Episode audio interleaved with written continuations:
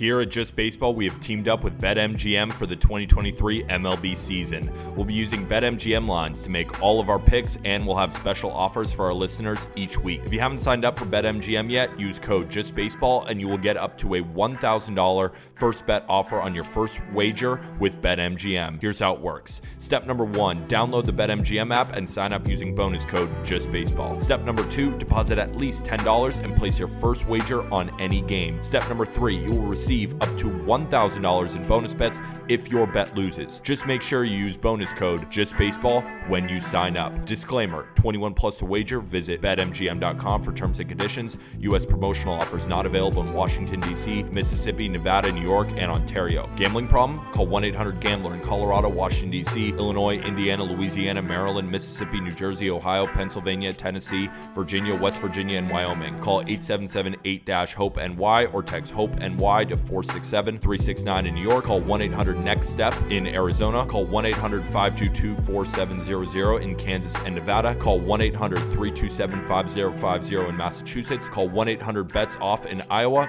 Call 1 800 270 7117 for confidential help in Michigan. Don't forget, if you haven't signed up for BetMGM yet, use bonus code JustBaseball and get your $1,000 first bet offer today. high. It's a game.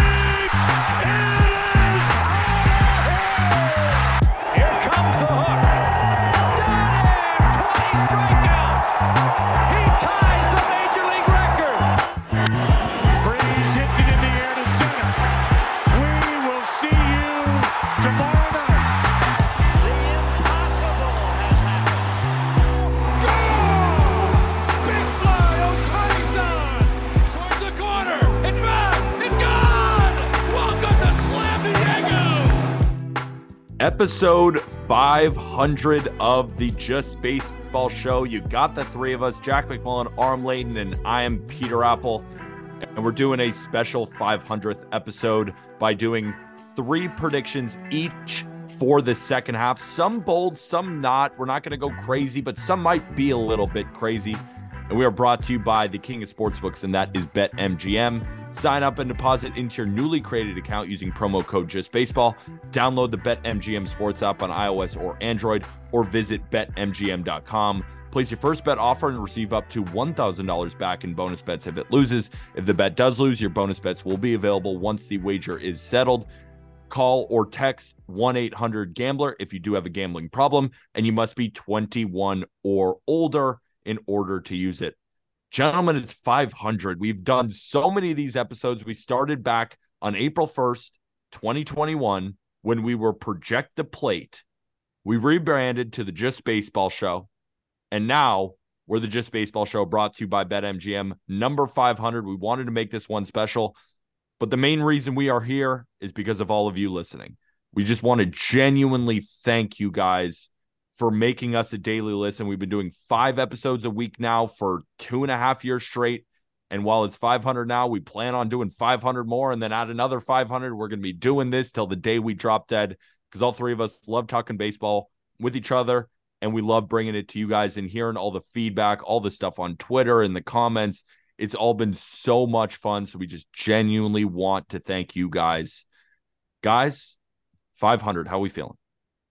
Feel good. Um, it probably isn't a good thing that we'll be doing this until the day we die, because I assume, like any other old man that is a baseball fan, uh, I'm going to start to hate the game at around 55 or 60. Exactly. Um, Episode so, 40,803 is going to be horrible. What happened to my game? Yeah, yeah it's going to be why Jack hates baseball when Vladimir yeah. Guerrero the fifth wins the home run derby, and it's the fifth generation of home run people. Yeah, uh, Mark McGwire. Um, Sammy Sosa, and the Just Baseball Show. Uh, three disgraced members of the 500 Club, which is really exciting stuff. Um, we love you guys. It is awesome. It has been so much fun. I think our our favorite part, and I think what what kept the fire going right away, because it's like it's hard to get this shit off the ground, man. Like you, you just do it, it a lot and you're just kind of talking into the ether and then is anyone listening? yeah. yeah. exactly. And it's like, hey, like mom, do you want to listen to this? Do you want to try this? We talk about we need, baseball. Like we need an extra listen. Yeah. Mom, like just throw, throw it on in the background. Also, shout out my mom. She did do that early on. She would just throw on the just baseball show. She was like, I have no idea what you guys are talking about, but I just want to help and support. Yeah, my so my mom listens to a, a, lot of the episodes too, and it's it's so much fun to like hear her baseball takes through it. And my mom and my brother went to the Sox game on the on the Fourth of July, and I think like you know I'm not saying that you know listening to a baseball podcast helped them do that, but like they wanted to go watch a ball game on the Fourth of July, and I, I, think what's so much fun for us is we get to talk to people that love this game, like mm-hmm. fucking love this game, like we do. Um, and I, I think the thing that immediately like kept us going to 100 to 200 and now all the way to 500 is you guys want to engage with us, which yeah. is like the best thing ever. Yeah. I mean, it feels like we've got this tight knit community and Flex Alert, but there are a lot of you in this community, and it, it's so much fun to you know, meet you guys, like shake Brant's hand at, at this eBay event. Brant was the one that came up and said he was way more handsome, or said I was way more handsome in person than I was on social. Like, it, it's so cool to chat with you guys. And I know that we have a consistent listener that wants to do a meet and greet in Toledo when the Indianapolis Indians are in Toledo. So I'm, I'm so thankful for um, the community that this has built. And uh, come one, come all, man. Invite your friends yeah, I mean, you you guys hit all the all, all, the important things and and all the same sentiments that I would want to echo. I think just harping on the community aspect. You know, I, have hosted a few different shows in the past, and you know, I I, th- I think with the Marlins one, I had that kind of attachment to to a fan base, and you know, I felt it a little bit, but I also it just kind of felt like work to me. I enjoyed hosting the other podcasts that I did, but I don't know, it just wasn't the same. There's something about this one where you know I think it's us talking as friends and then people being able to relate to that Uh, there's just a different level of connection with the audience and and just having so many of of you reaching out all the time and, and I love it. I absolutely love it. Like it, it's one of those things that people be like, "Oh, sorry to bother." Like I I love the show. Here's a question.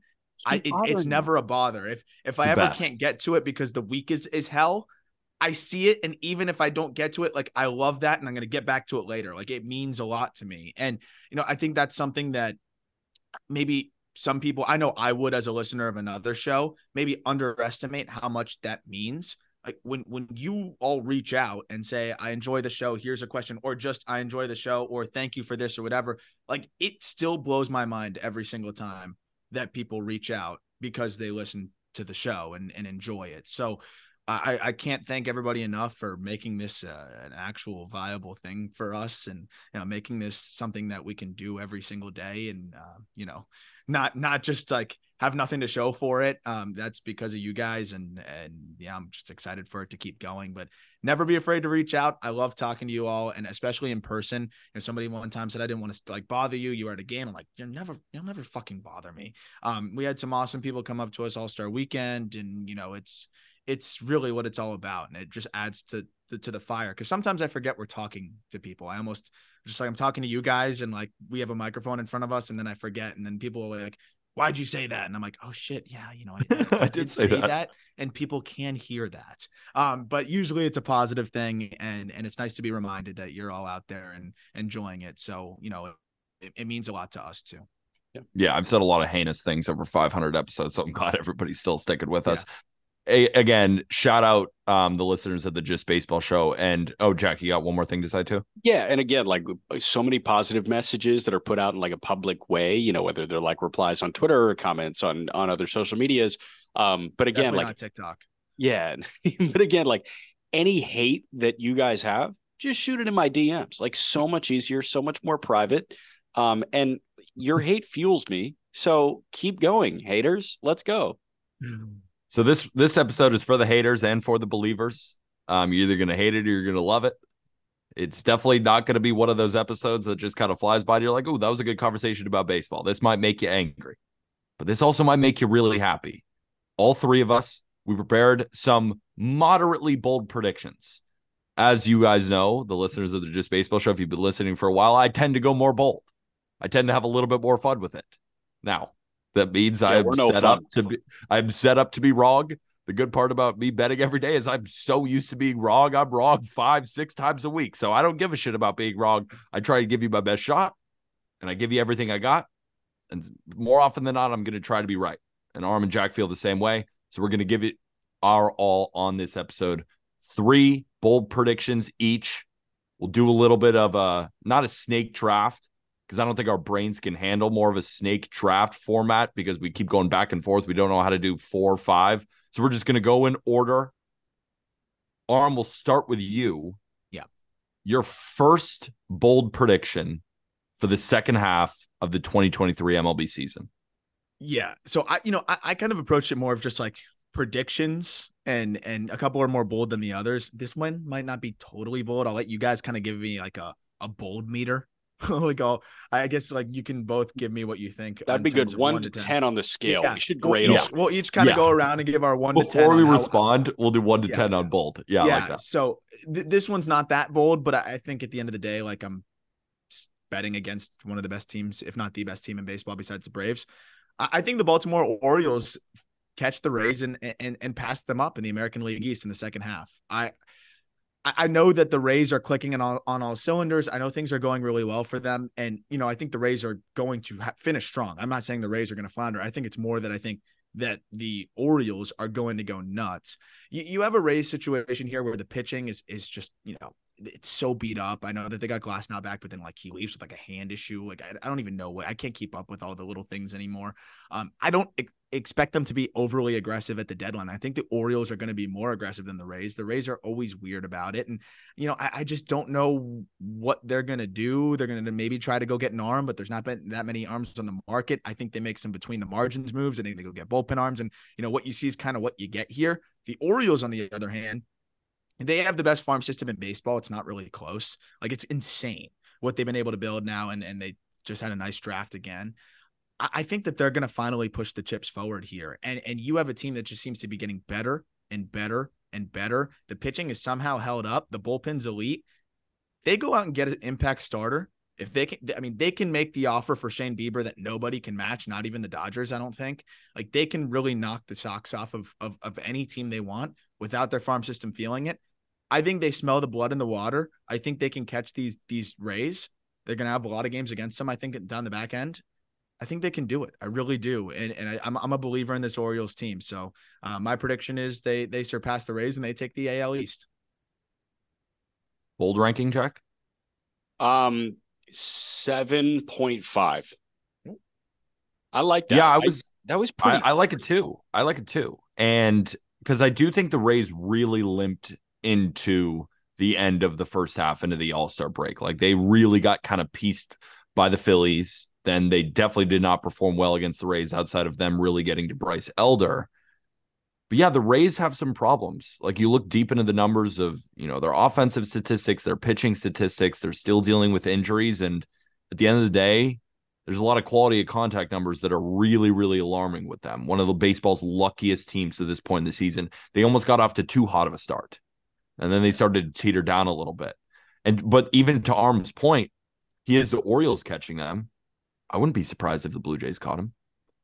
I genuinely wouldn't be surprised if the Yankees caught him. I think that these last four teams, it is going to be a crapshoot. So I like that Aram went with the Orioles. That's why I feel like the bold meter's a little bit up. He like chose the team that's going to overtake the Rays. But and he could have just said, I think one of these teams is going to catch the Rays. But he picked the Orioles, so it's a little bit bolder. But I think the Blue Jays have a really good shot here, which you know I'll talk about mine in a little bit after Jack gets to his. But Yeah. I could see the Orioles because they're in such a prime spot to go get pitching. My one worry is they're going to do it. I feel like we you say that every time. now, right? They have to, right? We say they have to. this is this is if they don't do it now, I'm I'm so out on the Orioles. It's crazy. But uh, they also get John Means back. Uh, He had a little strain in his back that I think delayed him. He was hoping to return this month, but he's going to return at some point. That's just another arm. Dylan Tate should be back at some point. Um, they should have Mychal Givens back at some point. Like the bullpen's going to continue to get stronger. And then the last thing I'll say is, I I know that it's a little ambitious to to count on rookies, but Jordan Westburg's an upgrade from what they were rolling out there consistently when you when you consider that he's probably taking at bats away from what would have been Jorge Mateo when they shuffle around the infield. And Westberg's been really good. And I think Colton Cowser is an upgrade over what they were doing at, at points in the outfield as well. Those two young guys, fast, power, good defense, like do a lot of things, and I think help balance out this lineup. I just think they're going to keep getting stronger and stronger and stronger. So that's that's my final case, Jack. What, what do you or Peter? What did you put it at on the on the hot uh, hot take meter, bold meter? I I think a team catching the Rays is about a five bold meter, and I think picking the Orioles moves it up to a six. I don't think it's crazy bold, but I think it's kind of bold. Perfect. You're not you're not you're not shocking anyone, but at the same time, you're making people think. And I think Got that's it. what a six does. You're making people think, and I like it. I like it a lot. I'll take. Go ahead, Jack. Okay, uh, two for one special, I guess. I think that there are going to be two teams that not many people are thinking of that are going to be in the market for great starting pitchers at the deadline. And I'm talking like Cease, even though we just talked about him on Tuesday as being quote unquote immovable. Um, and I, I think what we kind of settled on is if the price is more than right, I think the White Sox may be swayed to move Dylan Cease um, especially now that we have this that Luis Robert has calf tightness after the home run derby. I mean, dear fucking lord, man. Um, two teams that are going to be interested in the blue chippers: Cease, Bieber. If Stroman is on the move, Stroman, the Arizona Diamondbacks, which is the cooler one, and the Texas Rangers. I think are going to be really interested in adding here the Diamondbacks, you look for that co-ace with Gallen. I think if you have Gallen and Bieber at the top of that rotation, this team is otherworldly confident. And Texas, I mean, shit, dude, they've got one of the best farm systems in baseball. They just added Wyatt Langford to the fold. They have assets to go get one of these guys. And Dane Dunning is starting every fifth day for him. Dane Dunning has been awesome. But like, mm-hmm. dude, if you can flip a Dunning and a couple pieces in this good like would you rather have Shane Bieber or Dane Dunning in the postseason? Like, let's let's be honest here. So, I think that the Rangers, while they have spent big in the rotation, can go even bigger via the trade market because the system has gotten so good. So, Arizona and Texas are the two teams that I think could be really interested in a marquee starting pitcher. Give that a bold rating, about a two. Okay. Yeah. About a two. Hey, I, I, agree. It's good I analysis. Like I like good it. analysis. Yeah. yeah. I don't think you knocked anybody's socks off, but at the same time, I'm thinking about it how because about it makes one? all the sense in the world too. I really like how you included the Arizona Diamondbacks in that because they are in such a prime position too. And I was thinking about a take about the Diamondbacks that I was like, but I decided not to do it because as the team is currently constructed, if they did nothing, I think there's a strong chance that they didn't make the playoffs. But the thing is, I think they're going to buy. I think they're going to be aggressive. And then if they do get that marquee starting pitcher, that take kind of goes out the window, right? Because I do think that they need more upgrades. They have a guy like Tommy Henry who is he's got a 30% hard hit rate. He's not allowing anybody to hit the ball hard. But at the same time, like, do we genuinely believe in that? I am just, I think I'm out on Ryan Nelson. I think I just am. I mean, he gives up the hardest contact I've ever seen and he's just getting barreled day after day after day.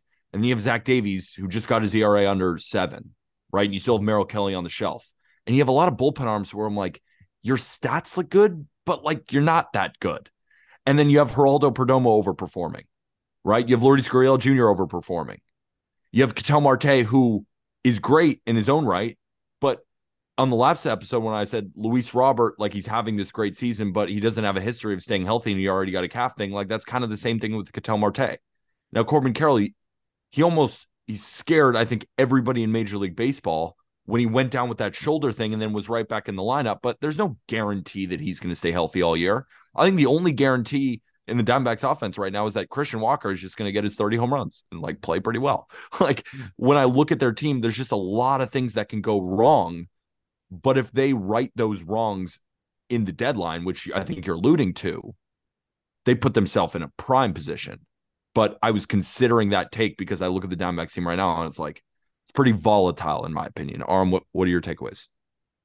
Yeah, I mean it's they're one of those teams that just seems to be you know getting getting by the the pitching similar to the Orioles, where it's like they they have no business being this consistently good with this staff on paper, but you know at least they have the ace and Zach Gallen. I mean, if they go get an arm, if they go get to Jack's point, if they go get Bieber, I'm feeling real good about that. You know, I'm feeling real good about their postseason rotation and, and the way that they can, you know, kind of match up. You just need you need three guys in the postseason, and that lineup I'll take with anybody uh, when when they're going right. And this team is is I think just going to keep getting better and better. So I, I'm interested to see how they approach it. I do think the D backs are going to be extremely aggressive, though.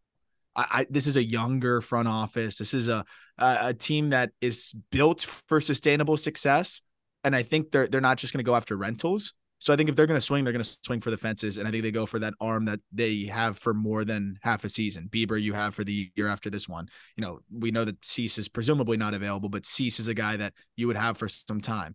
I think that's what they're going to look for, and and uh, hopefully they can find it. But they've got the pieces to be able to go get that. My bold prediction now. So my number one is so Ohtani was the American League MVP He's really Major League Baseball's MVP in the first half. Ron Acuna Jr.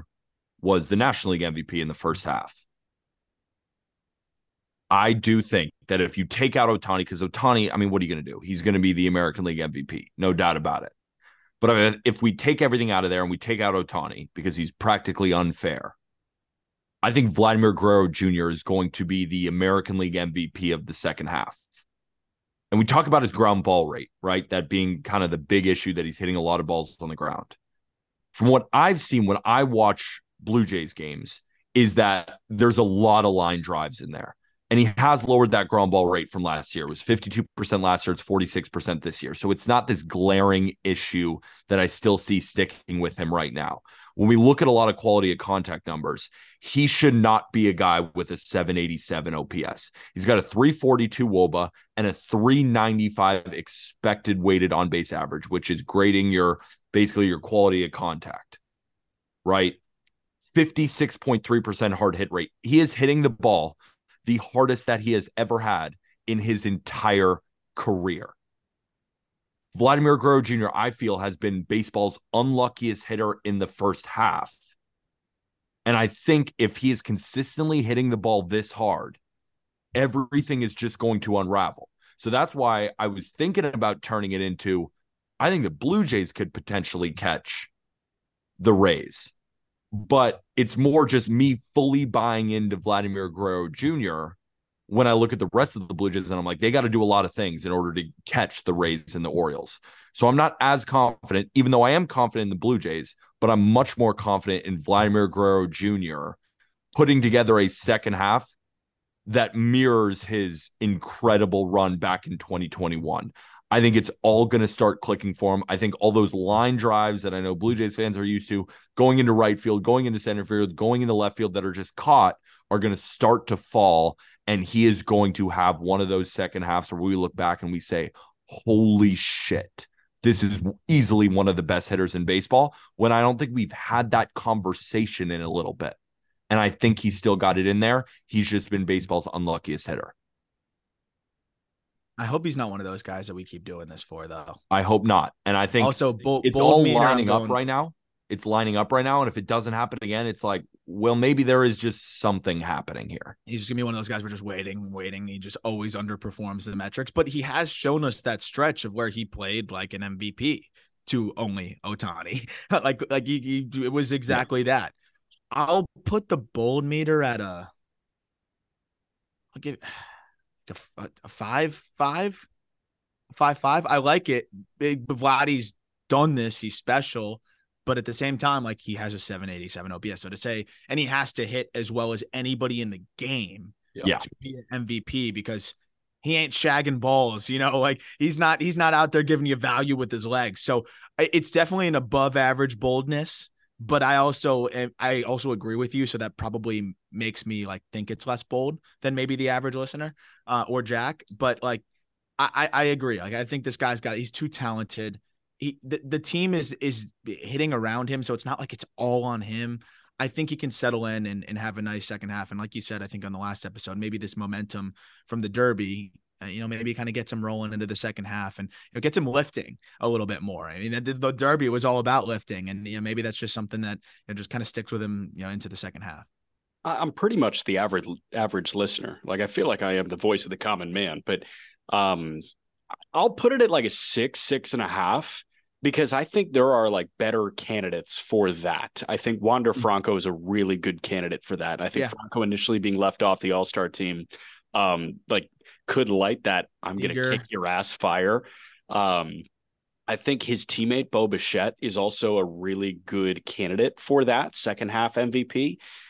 Speaking to Aram's point, I just think it's so reliant on the bat for Vladdy to be the MVP. Like for him to be the MVP, he's busting out like 200 WRC plus post Yeah. All Star break, and That's what I think do he it. can do. Yeah, Yeah. he can do That's it. like that's Yordan the level of did it. confidence. That's the level of confidence I have in. Vladimir Guerrero Jr. Like I think we're going to see remnants of almost winning the triple crown, like that level of offensive production because it's all kind of lining up, and then he could just explode in the second half. So at the end of the year, when we're voting on the MVP in the American League, it is going to be Shohei Ohtani, Mhm. and Vladdy isn't going to be able to catch anybody because he started the an entire first half with 13 home runs and a 787 OPS. But what I'm saying is, I think he could be around a thousand OPS in the second half with 25 home runs. That's the level of production I'm expecting. He'll end the season between the 35 to 40 home run mark, end the season with a near 875, 900 OPS, and just destroy pitching in the second half because it's not like the ground ball rate has stayed. It's not like he's hitting the ball any softer. He's hitting the ball the hardest he's ever had, and his ground ball rate is actually lower than it was last year.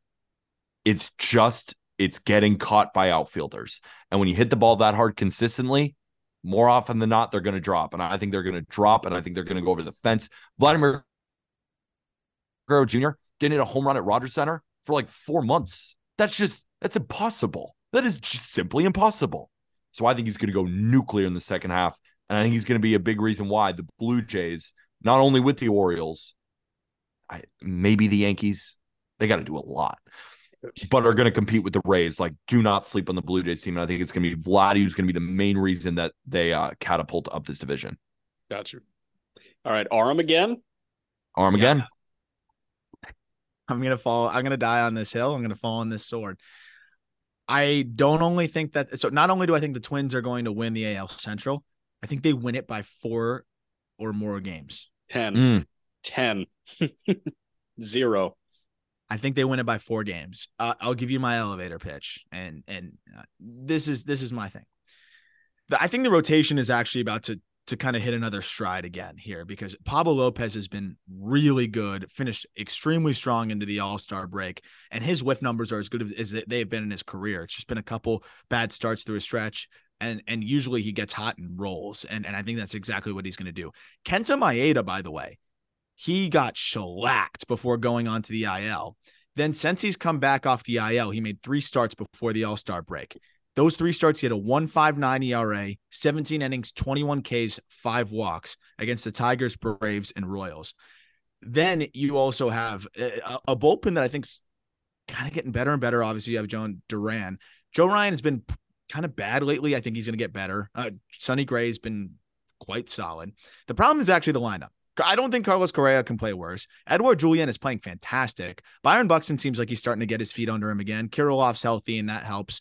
They have too many at bats going to Kepler and Gallo right now, and Michael A. Taylor. And and the thing is, is I- I think they can go make plenty of moves. Also, Jorge Polanco's been out. Um, Royce Lewis is, is hurt again. Surprise, surprise.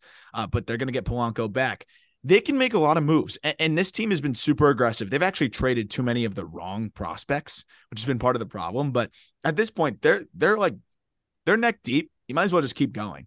And especially with the division in, in in reach, you know, you've got plenty of trade chips. You can trade Trevor Warnick, Matt Wallner. You have several other prospects of note that you can move. Um, guys that I think still have some some value, and they can go out and get a bat. And I think this is a team that could really use a, another corner bat. I mean, they're playing Donovan Solano plenty. Um, th- there's a lot of guys that I think they could upgrade with just more consistent at bats, and they'll naturally upgrade at some spots too, just by getting guys healthy. I think this team's going to play better ball down the stretch. Uh, that simple, and I think they're going to go get some more help, and that's going to kind of join together to you know make this a really solid, well-rounded team. Bailey Ober as your five is pretty darn good. Um, and and they might get Chris Paddack back at some point as well.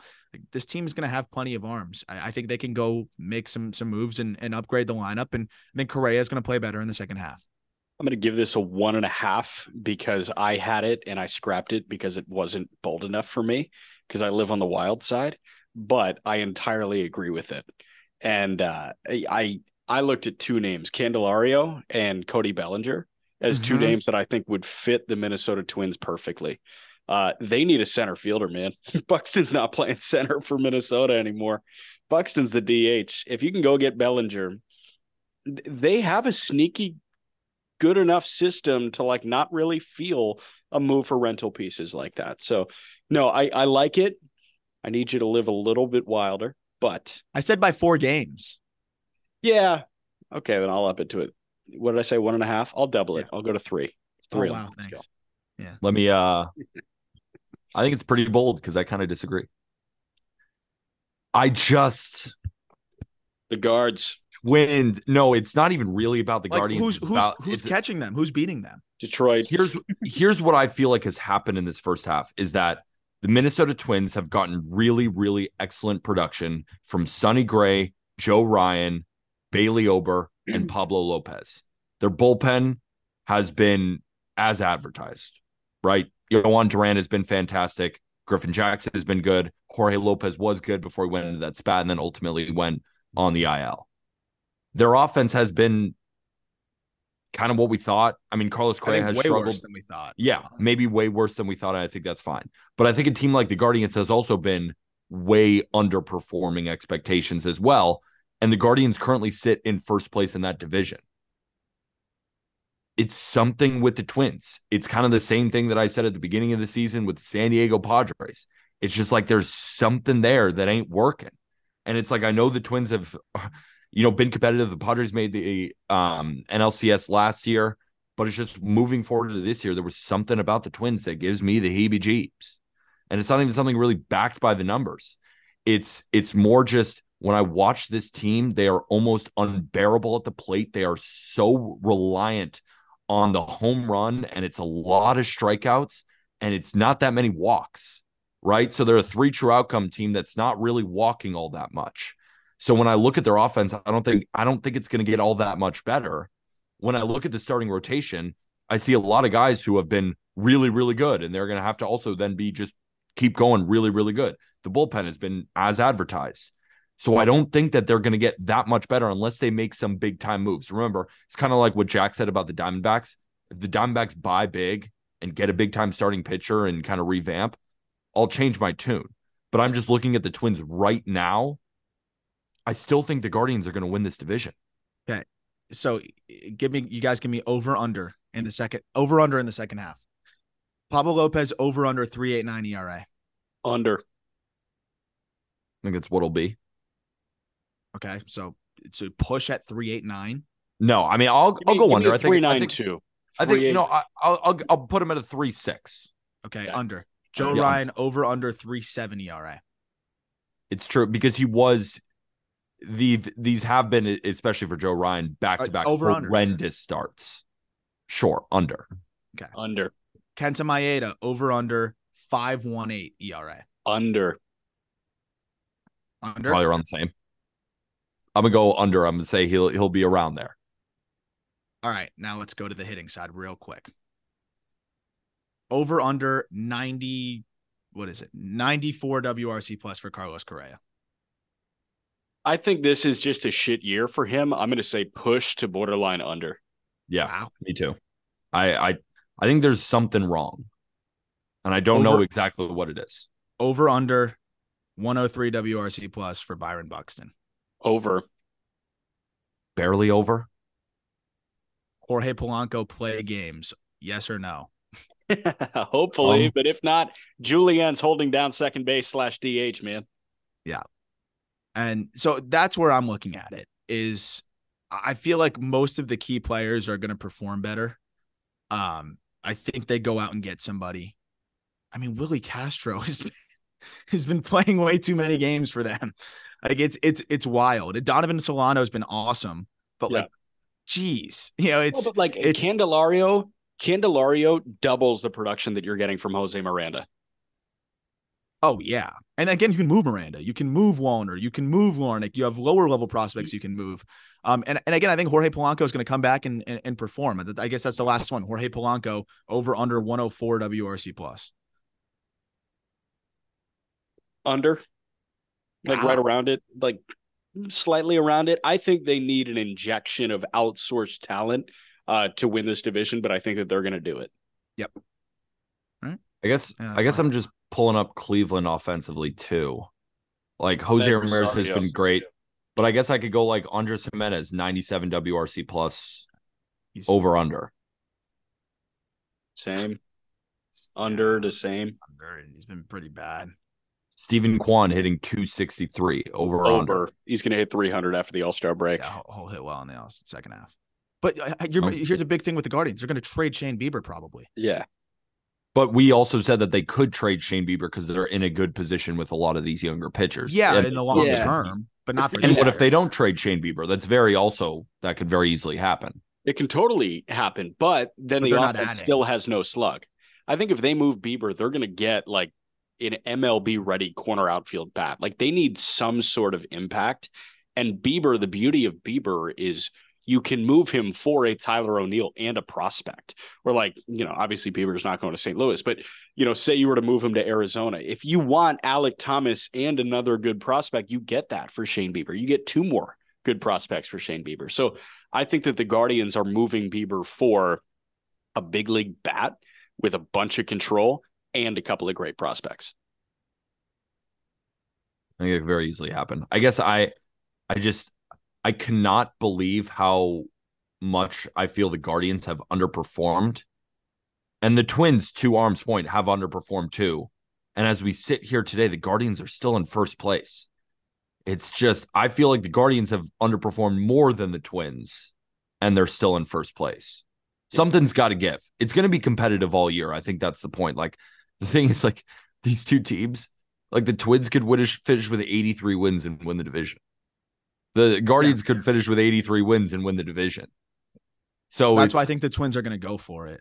Uh, you know, I, you know, the, the, Guardians might subtract Civale too. Yeah, I don't know. I don't know what else they're going to do. Quantrill's, you know, on the IL now. McKenzie still working back. What what what's his what's his deal? It, it, I thought good. he was rehabbing. That's another big point of this. That's yeah, not good either. Yeah, Clase kind of limp to the finish line, which is nuts because like I've never seen this guy be hittable at all. Uh, and then you have like Myles Straw, who I think is one of the worst players in Major League Baseball right now. So I, I do think if they make a good move and get some big league, like a big league bat, we talked about the Astros being able to get like a Chas McCormick from them, or you know somebody like that, or Jake Meyers or whatever it may be in a larger deal. That might work, but yeah, I don't know. Something about this Guardians team. It's like the same thing for me, Peter. They rub me the wrong way. I, I just, yeah. I, I don't know. I, I really don't enjoy this Guardians team, but I could see, I could see a huge second half from Gimenez. Yeah, I think that's the main point. In our plums, you're not a Guardians guy, and I'm not a Twins guy. And we're just gonna kind of see what happens because I think it's gonna be close all year. Just one of these mid off. Well, yeah, one of these shit teams is just gonna limp their way into an American League Central title, and it's just I think you could make a sound argument for both. I think that's the main point here. And it's just, we'll fucking see what happens. Yeah. All right. My next one Cincinnati Reds. I'm sipping the juice that you guys sold me. The Reds are going to put the NL Central out of reach. They're going to buy strategically. Mm. They're not going to get one of the marquee starting pitchers. Can I give you a name? Patrick Sandoval, I think could be a Cincinnati Red. He's got mm. three ARB years left. He's got four arbitration years. I think he was a Super Two guy.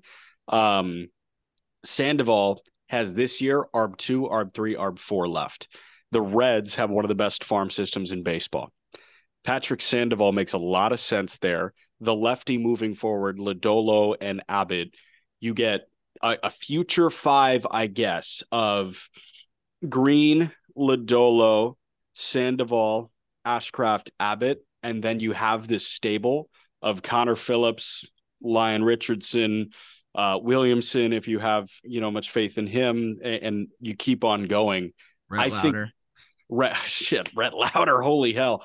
Yeah. I think that they can add a mid rotation guy that you don't think about at this trade deadline. I think that they're going to ID some sellers and point to a guy and be like, "Hey, we can meet a, a teensy bit steeper of a price than you know these other like quote unquote stars that are available at the deadline." So I do think that the Reds win the NL Central, and I think that they do it by making some unorthodox moves that make us raise our eyebrows and say, "Damn, good move." The one thing that I'm kicking myself for, and I think I will live with this bet for the rest of the time the Reds to win the division at plus 4,000. And I didn't take it and I pitched it on the Just Baseball show. And I've gotten so many DMs of people who took it on BetMGM after the episode and said, Peter, we're riding, right?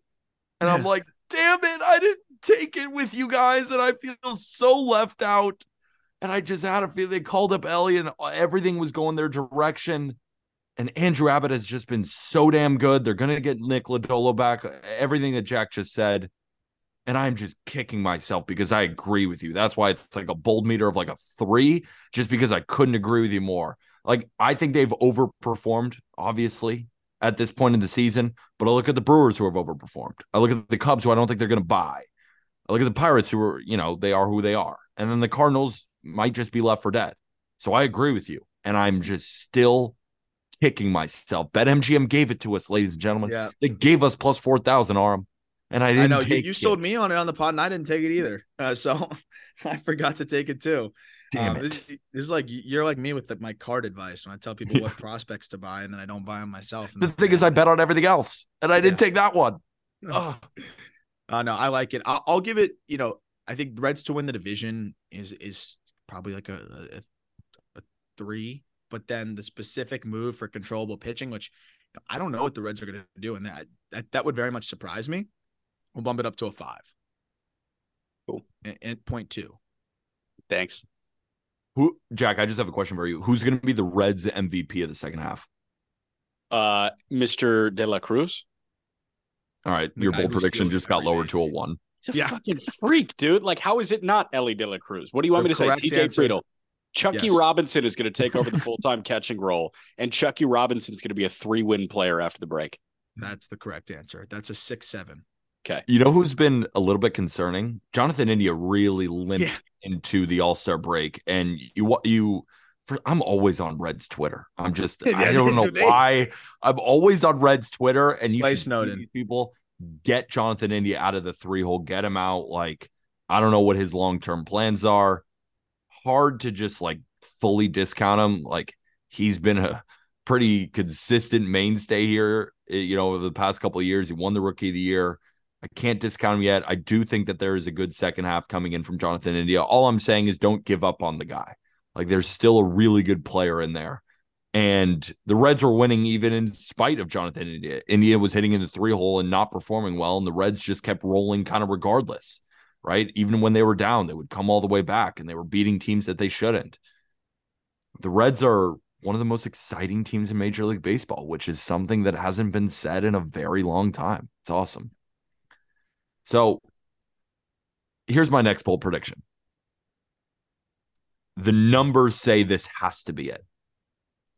So I go to quota or uh, excuse me, quota Opta Analyst, which is this really good website that you know takes into account, you know, what you actually won versus what you should ro- should have won in terms of expected wins, expected run store scored, all those X stats. It kind of puts it into a formula and just shoots it out in a very, you know, it's a very easy way to read it.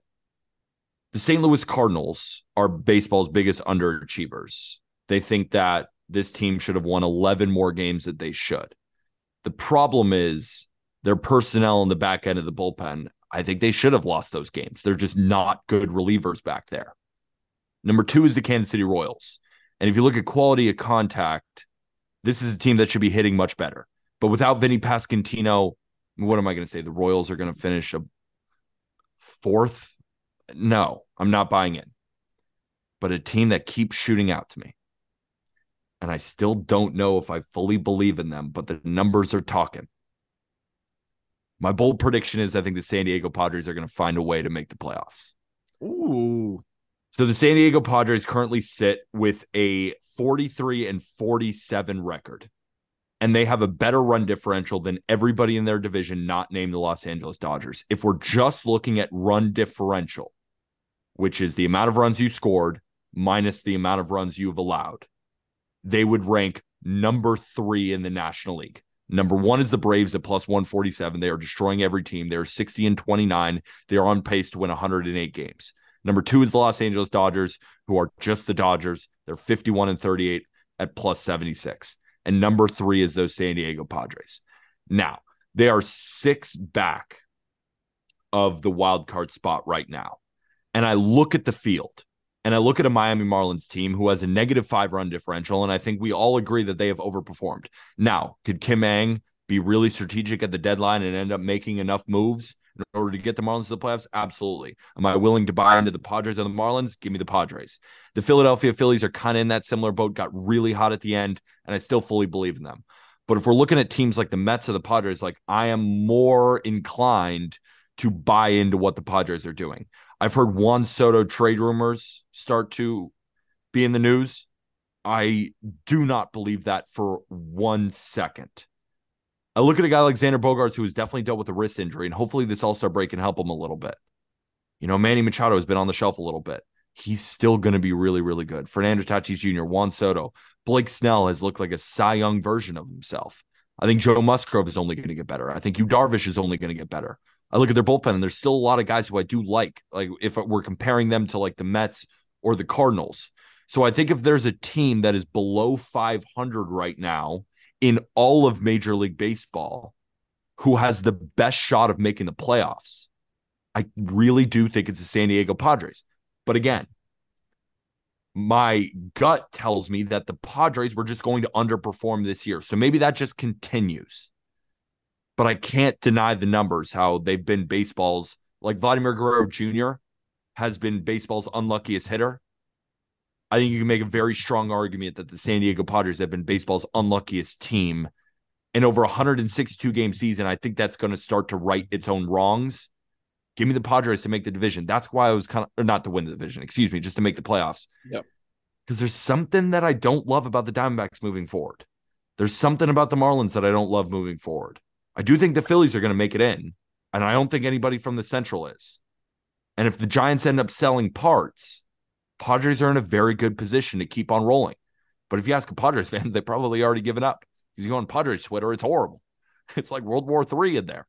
And for good reason, because it's been gut wrenching losses. It's been the team giving up at the end of games when they go down. It's been the team giving up when they go up. Everything that could have gone wrong has gone wrong, and they're 43 and 47. I think they make the playoffs. I like it. Um, Jack, anything first? You got anything? No, I think Peter pretty much covered everything in regards to the San Diego Padres there. Yeah. Um, yeah. no, I mean, like, I think there's a lot of dysfunction there, and, and that's not. It, there are dysfunctional teams that are postseason teams. Like the San Diego Padres last year were a dysfunctional team that almost rallied around like their best, most talented player being the pariah of the team, and they got to the NLCS. Baseball's weird like that. You can do it in spite of, you know, like a, a fractured clubhouse because certain aspects of the clubhouse can come together. And I, I'm sure that there are World Series champs that are entirely fractured, but that and the Mets seem like the two most frustrating situations in Major League Baseball. And I think the Mets seems more frustrating because it's you know, it, like Padres have massive payroll, but with the Mets, it's biggest payroll in baseball by a, a wide, wide margin.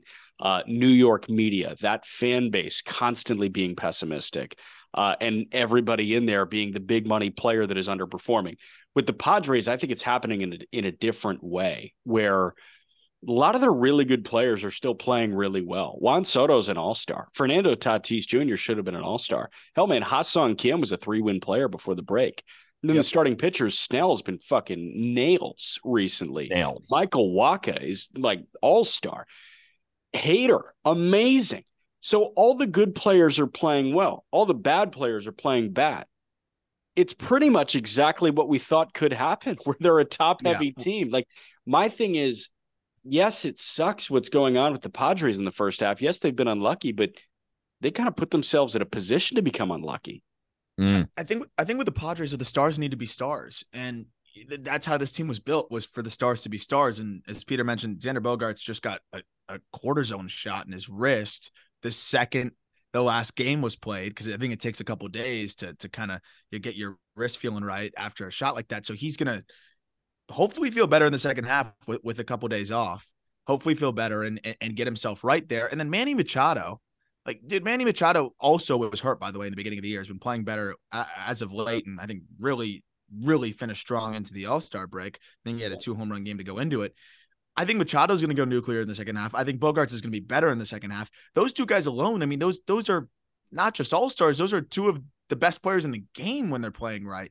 Um, so th- those two guys, I think, can help put them over the top. I think Blake Snell doing what he's doing is is definitely a big X factor, and guys like Seth Lugo have stepped up and been fine. Like some of the other arms have been fine. I don't think they sell, and and and I think as long as you got these guys on the same roster, they've got a shot. So I like it. I I think it's because of their payroll and because of their talent. All, but how far they are out, you got to calculate that in. I'll give it like a five five, uh, maybe closer to a six because they're they're pretty far out of it, and a lot of people are pretty much counting them out. Um, but I like it. I'm I'm I'm with Peter on this one. Honestly, I give them a seven and a half because I'm counting them out. Ooh, okay, that's fair. Like they they they make you want to tear your hair out of your head. Yes. Like, that's why like I'm not even super confident. And I'm already going like fully gray. They're just making me more gray. Yeah. yeah. I, I watch this team and it's just how are you not winning games? Look at the stats on some of these guys, but then you watch them and you're like, well, that's why they're not winning games. They're not playing together as a team and they just cannot get a rally going. And it's like Juan Soto will get his home run, but it's a solo shot and it doesn't matter. And then Tatis will get his. And but it, it's it's it's like they're getting theirs when they're down seven two, or they're up eight two, and then they get the home run. It's like it's not happening in the situations where you win games. It's happening in other situations. It's a weird team, but at the same time, too, we talk about guys who you know let the stars be stars. Like Cronenworth is a star. He should be better than a 680 OPS this season. Jake Cronenworth is slashing 217, 318, 361 for a 679 OPS. That's not Jake Cronenworth. And if we're talking about like the Mets are going to be buyers at the deadline because they have Steve Cohen running the show, the Padres are going to be buyers at the deadline, right? Like they're probably going to add somebody. Preller is going to get creative. He's going to think of something that we can't even fathom. I feel like, I mean, the Padres could be the big buyers of this deadline and feel like, well, we can really go for it. So I'm buying in on the Padres and I hate it, but I got to, but I hate it. gotcha. All right, last ones. Yep. Mr. Leighton, you first. Uh, this one will be relatively brief. Um, it this is a little bit of a of a homer pick, but you know, I just I've just been so impressed by the way he's been throwing lately. I'm gonna say Jesus Luzardo gets some Cy Young votes. Mm. He had a couple blow up starts, you know, early in the year. There was a six earned run outing against. He, he went through a stretch where he was struggling to keep the ball in the yard. And I think that was the big thing for him. You remember it was just like home run, home run, home run. We're like, what's going on with the Jesus? He's not locating. I think there was a stretch of, you know, three games where he gave up four homers. But you look at his last five starts to go into the All Star break. And even before that, he was looking pretty decent. Last five starts to go into the All Star break. A 114 ERA. Opponents hit a buck 74 against him, 31 and two thirds innings, only two home runs, six walks, 40 strikeouts. He went six or more innings in every single start, six and a third in multiple, and seven in one of them. And it wasn't all bad competition. It was against some some tough teams, some teams that hit lefties well. Did against the Phillies, did against the Red Sox, did against the Cardinals, who offensively are still really good. Um, and, and then seven against the Pirates. So I think this guy can really get something going here. He's so good at home, especially you know at, at you know loanDepot Park, where it's a great place to pitch. The Marlins are playing some of the most meaningful games that they have played in a very long time. His fastball velocity just continues to to hold at 97 plus. And the thing that I like the most about him is if you can blend whiff with ground balls, you have a really good recipe for continuous quality starts. Framber Valdez does that. You know, I know the whiff's not off the charts, but he gets the whiff and the ground balls. And I think that's something that Luzardo has been able to fall back on to go deeper into starts and has been doing that of late. In that five game stretch where he's striking out 34% of batters, 51% of batted balls are on the ground too. So guys that are lucky enough to hit it, they're putting it on the ground. That's how you keep the ball in the yard. I think Luzardo is really seeing things click for him. Remember, he's 25, and this is really like his first full season. He's already at his career high in innings, but he's been building up to this. He looks healthy, knock on wood. Um, if he keeps this rolling, I think I think he could find his way into you know getting a couple of those third, fourth place votes, whatever it may be, because it's kind of open in the National League right now. Four, and I love it. Um, I Four. like. I mean, five. Like, here's the thing: if Luzardo throws a whole year, I think since the start of 2022, Jesus Luzardo has been one of, if not the most underrated pitcher in baseball. He sits 97 on the heater. He has a sinker too. It's tagged as a sinker. It's a good sinker. The fastball slider combination is awesome. He's got four pitches that are varying degrees of hard. He's a power pitcher, you mentioned, whiff and ground balls. And he's got a 3 3 ERA in the last 200 innings of work. He's really good. This was a Kim Ng fleece job for a rental with Fleece. Starling Marte. Awesome. And folks, he's 25 years old. Jesus Luzardo is one of the most talented pitchers in baseball. He's one of the best young pitchers in baseball, and he's one of the most underrated pitchers in baseball. And I love that we're giving him love. He's awesome I awesome think this guy is- too. Awesome. I think this is I think this is one of the boldest takes on the show so far, but I agree with it. Right? Like I think he will. I he is so nasty Aram. Like you guys basically covered it, so I'm not going to go into much more detail.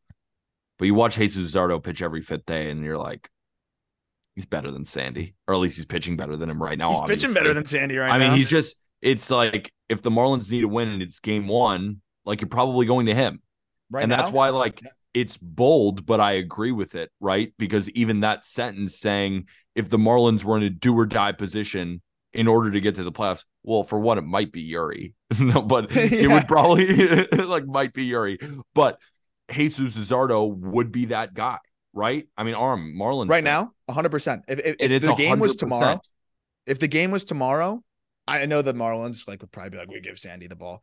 If Of the game was tomorrow and I'm the manager and we have to win or loanDepot Park implodes, I'm giving the ball to Jesus Luzardo and I'm not thinking twice about it right now. I think Sandy's going to get himself back to it where it's a no brainer, Sandy, because he's just, he's Sandy. But at this moment, without hesitation, Luzardo gets the ball. Got you. i like it jack All right. Uh, I was biting my tongue when Aram went with his first take here because mine also has to do with the Baltimore Orioles. I'm gonna say I'm gonna say a name, and I've already leaked that it has something to do with the Baltimore Orioles, and you're immediately gonna be thrown. But I think this is the boldest take that I've ever had. I think on this podcast, and I'm building it up. Shohei Ohtani wins the American League MVP. He hits 50 homers. He punches out 200, and he is the three hitting starting pitcher in the American League Division Series for the Baltimore Orioles.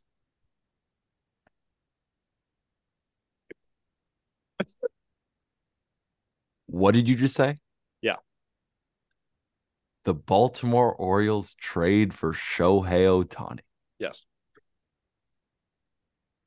i love it 10. 10 and I'm obsessed with it. Is it going to happen? No. But am I obsessed with the thought of it? Absolutely because it would be it would be poetic justice if the team like the Orioles who never adds at the deadline always has the opening it's just like, well, we got guys that you know, we we have our own guys. Like we don't need to Michael Eyes like we don't need to we're we'll go get Cole Irvin, right? Yeah. We got enough in our starting rotation. All we need is some back end guys because we're Grayson Rodriguez, even though we're going to start him in the minor leagues and then send him down again. John Means is coming back, guys. Maybe Bruce Zimmermann we're- can give us innings. You know what? Time is now. We're sending all of these young pieces, the biggest trade in the history of team sports. Baltimore Orioles trade everyone under the sun in order to get the best player in team sports. Jack McMullen, I'm fired up right now. I got to say. Listen, man, the Angels are a sitting duck with Trout out for the next month or two. They're going to drop out of contention in the AL West. Ohtani's a rental. The price of Ohtani is not going to be the price of Juan Soto. It's not. the Orioles have the deepest system that we have seen in years in minor league baseball. They're going to feel it. But if they want to win the World Series this year, I think if I was Perry Minasian, I'm swallowing the optics nightmare. I think you have to trade Shohei Ohtani to cash in on this guy a little bit because I think it's pretty clear now with Trout out for you know six to eight weeks that you're not going to win anything. And Ohtani, if you're not winning this year, he's going to go somewhere else. You yeah, that's my thing. Like, I would I would make my best offer to Shohei Ohtani now. Like, and I know that's not how teams operate, but you you you need to to be able to to make the best decision for your franchise, or else you're getting a comp pick, and that's it for Shohei Ohtani, which is absurdity. So yeah, I mean, it, it, let's say you go to Shohei and say, if we give you six hundred in free agency, you know, would you take it? And he's like, I don't know.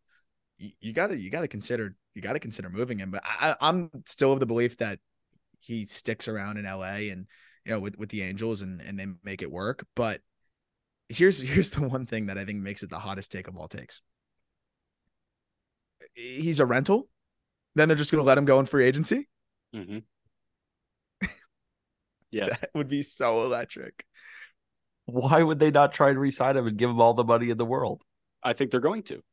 Oh, oh. You, you think they're going to sign him too? No. Oh, you mean Baltimore? Yeah. Yeah. Oh no no no! I thought you meant L.A. Like, why wouldn't L.A. keep him and and offer him all the money in the world? I think I think they're going to try to, but I think Ohtani's going to say, "Dude, like, no." no. Um, and I'm with Aram. I think that that conversation needs to happen beforehand. I think that they're going to do this for a rental. Um, they know the price is going to be sixty million dollars annually. They're not going to do that, but rental Ohtani. Do you have to give up Jackson Holliday for that? No, no, no. What do you have to give up? You're going to have to give up Cowser, Westburg. Do you have to give up Grayson in that deal? Did those three no, get it done? I don't think so. That's too so. much. Again, so what I'm would it be? You, like that. Cowser and Westburg for Ohtani. That's so low. Imagine no, Angels not. fans. That... No, it's not. I know it's, a rental. losing him in free agency. I know, but it's Shohei fucking Ohtani. I know. Okay, but it's three it's months. Three months of Ohtani, Exactly. Yeah. I think it's malpractice to to, to trade those guys for three months I, of Ohtani. I think it's also malpractice for the Angels to consider trading the greatest player in team sports at the same time. So it's like malpractice for the Orioles to give up that much for Ohtani. And it's That's also malpractice for Perry Minasian to be like, you know what?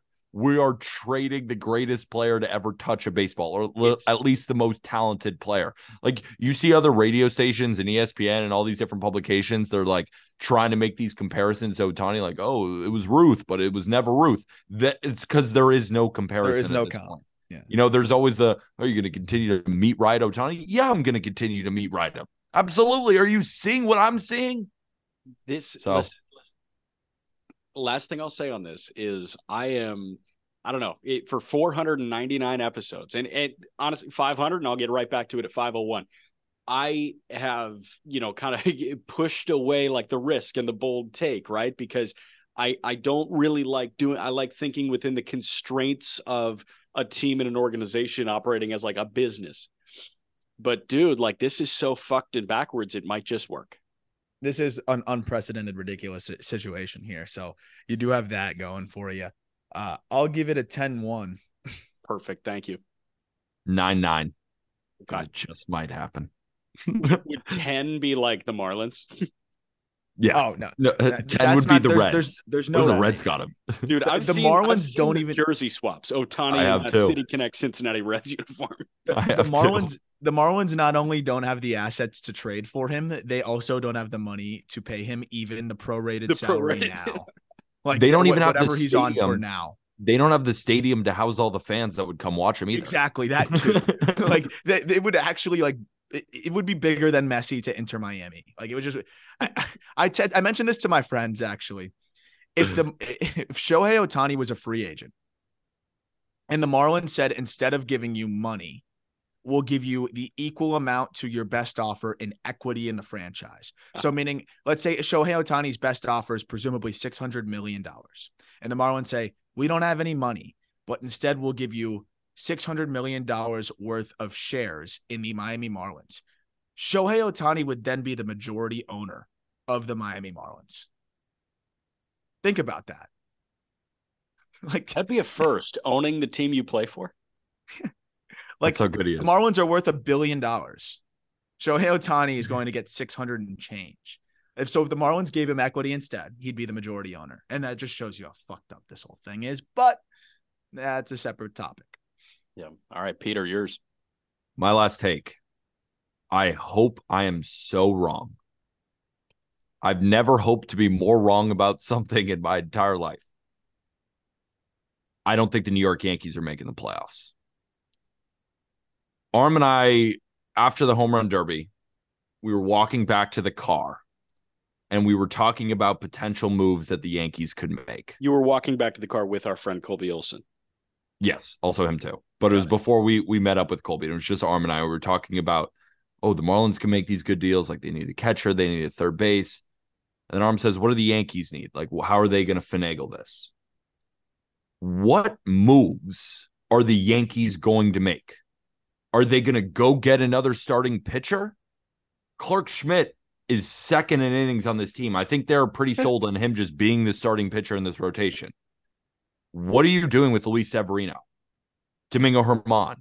So they have enough arms for Hal Steinbrenner to sit there and be like, yeah, we don't need to make the big move for Shane Bieber, right? We're not going to leverage the farm system to go get Shane Bieber. We have Carlos Rodon now back healthy. We have Gerrit Cole. And then you look at the lineup and it says, well, yeah, should they make a move for Lane Thomas? Sure. But at the same time, like you're probably not moving off Jose Trevino, who was an all star last year, who's just been terrible offensively this year. You're not getting a shortstop. You got Volpe now.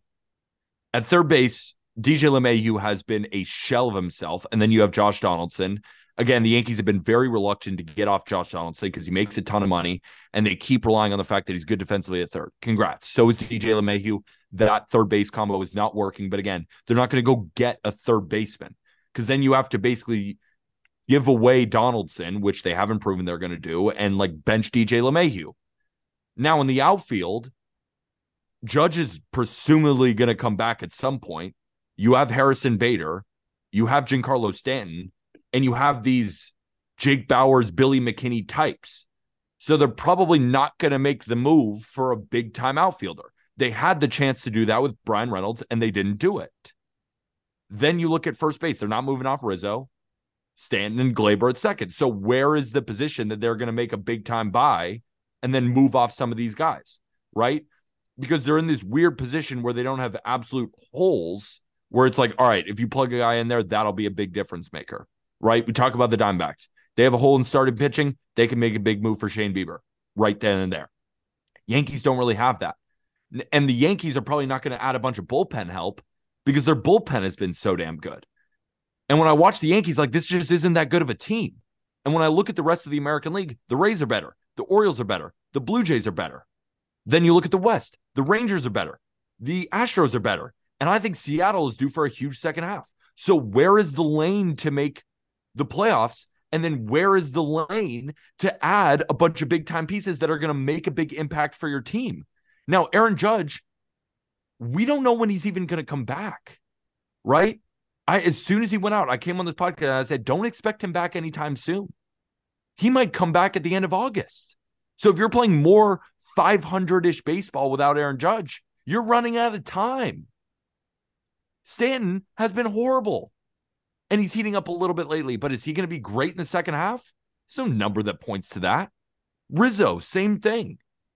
Bader is probably going to be on the shelf at least one more time this season. What are the Yankees going to do? I don't think that they're going to make these biggest splashes because they are very reluctant to trade any big time prospects. And they're not as good as the other teams. I think the Yankees are the White Sox version of stuck, even though they're the contender. They're like the most stuck contender. Blue Jays, they could go get a big time starting pitcher. The Rays are just better, even if they do nothing. The Orioles are better, even if they do nothing. The Mariners are better, even if they do nothing. I can keep going through the line of Astros and Rangers. My bold take, and I don't even know if it's bold. I want you guys to give my bold meter. I don't think the Yankees are making the playoffs. One. Three. Settle it two. Yeah. I I mean, there, there, you, you obviously set the scene. Um, there's, there's just not that many areas where I see them being able to upgrade much, and they're attached to several dudes. You're only going as far as Aaron Judge takes you, and uh, you know I think getting Rodon back is massive, and I think he's going to throw well for them. And I think the Rodon Cole combination is enough to, you know, really, really be. I think that could be one of the best duos, and if not the best duo in, in, in Major League Baseball, if Agreed. Rodon is is healthy. But there's just a lot of moving parts here, and, and I think they could, a Candelario would make a big difference. But you got you have to cut ties with somebody. I, I do think that they're going to hit the point right around the deadline where they say, you know, we, we just got to cut Donaldson because finally at this point they can do it because the thing know, is, this is the Yankees we're dealing with. There have been plenty of positions to do that in the past, and they have failed to do so. Like I was even saying, if they get Candelario, does that catapult them into the playoffs? No, it, it, it's not enough. It, it helps, helps, but it's not enough. I think ultimately they will move off of of Donaldson now. Um, there's a mutual option in 2024 that they're going to decline anyways, and and this is the end of the deal finally, pretty much. I think I think they're not going to make the playoffs. I actually do not believe they make the playoffs. The only way that that that I think it all works for them is you get Judge back sooner, Bader's playing and healthy, and Anthony Volpe actually starts, you know, really getting comfortable and playing the way that you know he's, he's been much better over the past couple of weeks, yeah. but it's not enough. So and Nestor's hurt and and Montas is out. Like I I just don't think this is the Yankees year. I, I don't. And I, I think this is going to be one of those where they got to go back to the drawing board and and you know reshuffle some things and, and go back into next year uh, with a little bit of a new look team, trim some of the older fat, you know, which is LeMahieu, which I don't know how they're going to do that. Donaldson yeah. being gone will be huge. Uh, I I think Gleyber Torres is is just one of those guys that just isn't going to put you over the top, but doesn't hurt you. He's just kind of meh. I, I, do I do think that they need to to shake up this lineup a little bit, but they're not going to be able to do that this year. So I, I I'm with you. I don't think they make the playoffs at all. If the if the New York Yankees were the big bad New York Yankees, where do you want Harrison Bader batting in the lineup? Six, presumably, like a, yeah. I mean, he would be a great six hitter. He you know, cleanup on Sunday.